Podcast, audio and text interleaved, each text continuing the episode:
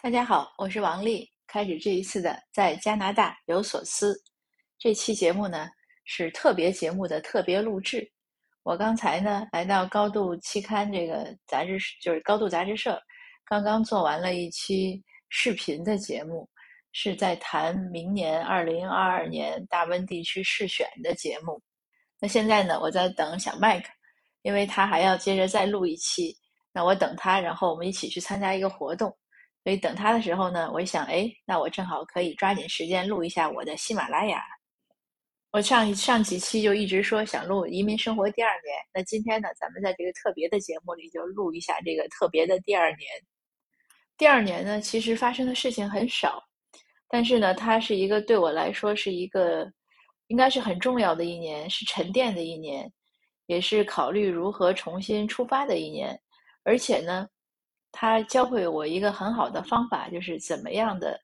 来避免焦虑。那第二年呢，我的论文已经写完了，我也已经准备去答辩了。呃，为什么着急答辩呢？因为当时呢，还是我知道有一所大学呢有一个博士后的一个职位，呃，导师呢也同意招我去，因为他觉得我做的这个研究呢和他的研究很契合，他对我的之前发的论文呢也很看好。可是我不能申请，因为我需要拿到博士学位，啊，他就说你的 P PhD 的 degree in hand 在手里，你才能申请，你不能说我呃准备呃拿到，那这个也许你答辩通不过呢，所以呢，我就必须要先拿到我的博士学位，然后才有可能去申请那个博士后的位置。那个博士后的位置呢，它的因为它的那个时间窗口很短，它开放的窗口很短，只有几个月。而且就是在我第二年，那我就更要着急拿到我的博士学位。我着急呢也是有理由，因为我的论文已经写完了，而且已经交上去了。可是我的学校呢，他们比较慢。他们当然是从学校来说也有道理，他要一批一批的办，他不能为你一个人就去呃做一个什么答辩，所以就一直在沟通这个事情，还有一些必要的一些其他的一些手续吧，还没有走完，流程还没有走完。所以整个第二年呢，呃，我就在一种焦急的等待状态中，因为又想着要去申请那个博士后，所以其他的这些机会啊什么也没有没有心情去考虑。那在这样一种焦急焦虑的状态中呢，我做对了一件事儿。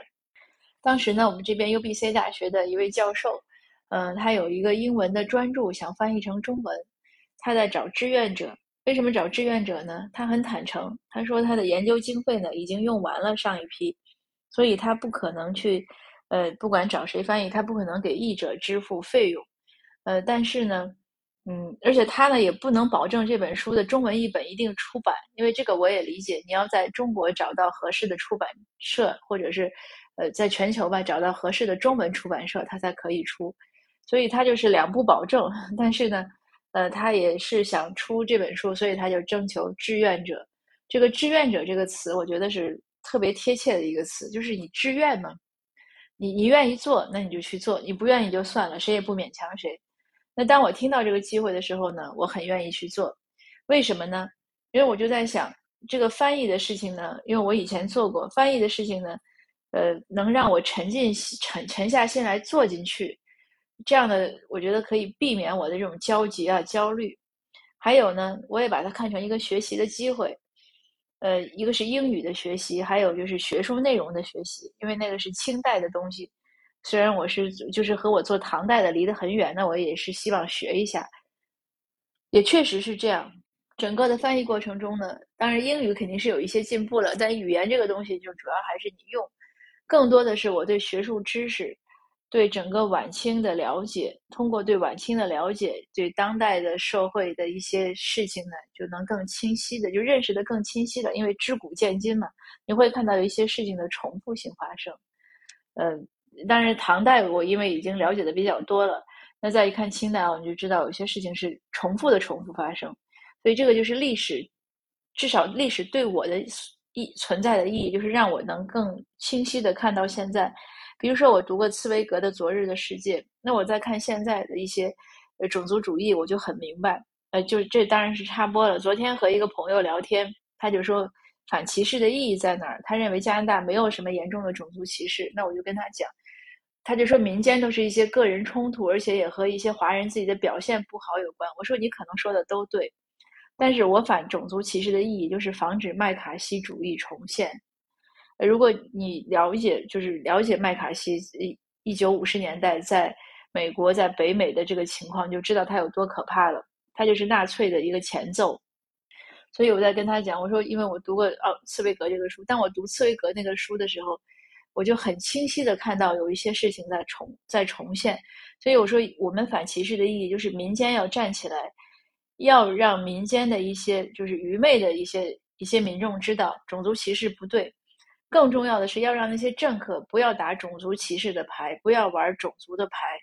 因为政客是这样，他如果看到民间有这样的需求，他可能就会把它拿来做一些政治利益的交换。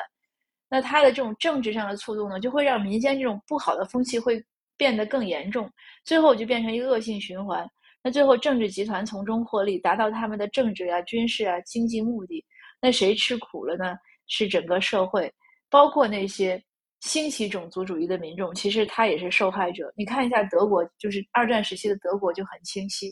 最后没有人是胜利者，除了希特勒满足了他自己的一些愿望之外。当然，希特勒最后也死了。但是不管怎么说，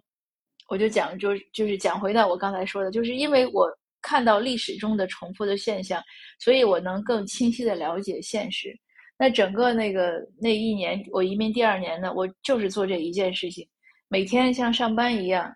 早晨送完孩子去学校，呃，做完义工之后回家就开始翻译。中午和我先生，呃，微波炉吃点饭，或者就是早晨的剩饭热一点，或者就是煮点面条，那然后各自在在做工作，然后到晚上一天都是这样。当时有一个，我记得有一个妈妈总想约我去逛街，我说我没时间。她特别奇怪，她说你论文不是写完了吗？你又在干什么？我说我在翻译书。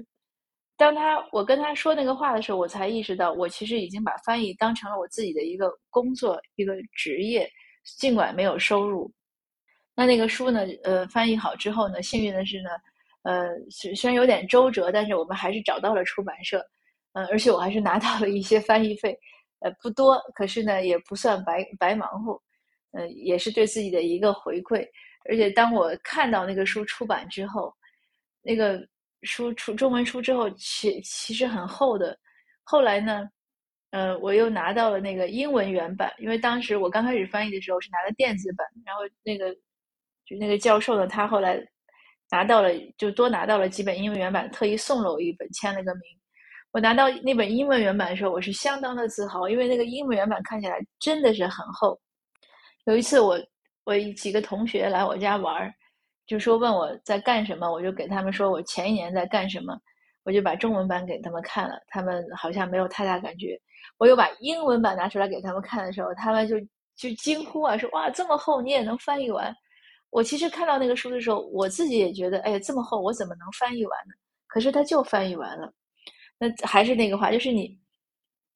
一点点做，一点点做，就做完了，而且埋头去做。而且当就是当我们觉得有些事情迷茫的时候啊，焦虑的时候啊，呃，或者没有一个很好的方向的时候啊，埋头去做事情，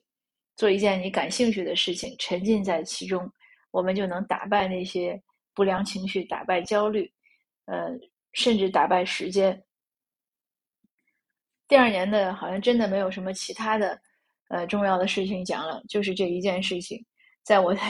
记忆中留下深深的印象。现在你只要一说起来，说第二年你干嘛了？我一看啊，二零一三年，那我马上想到我翻译了一本很厚很厚的英文学术书，《清代诗人郑真及中国现代性的崛起》，应该是河南大学出版社出版的。好的，那今天的分享呢就到这儿，谢谢您的收听，我们下次见。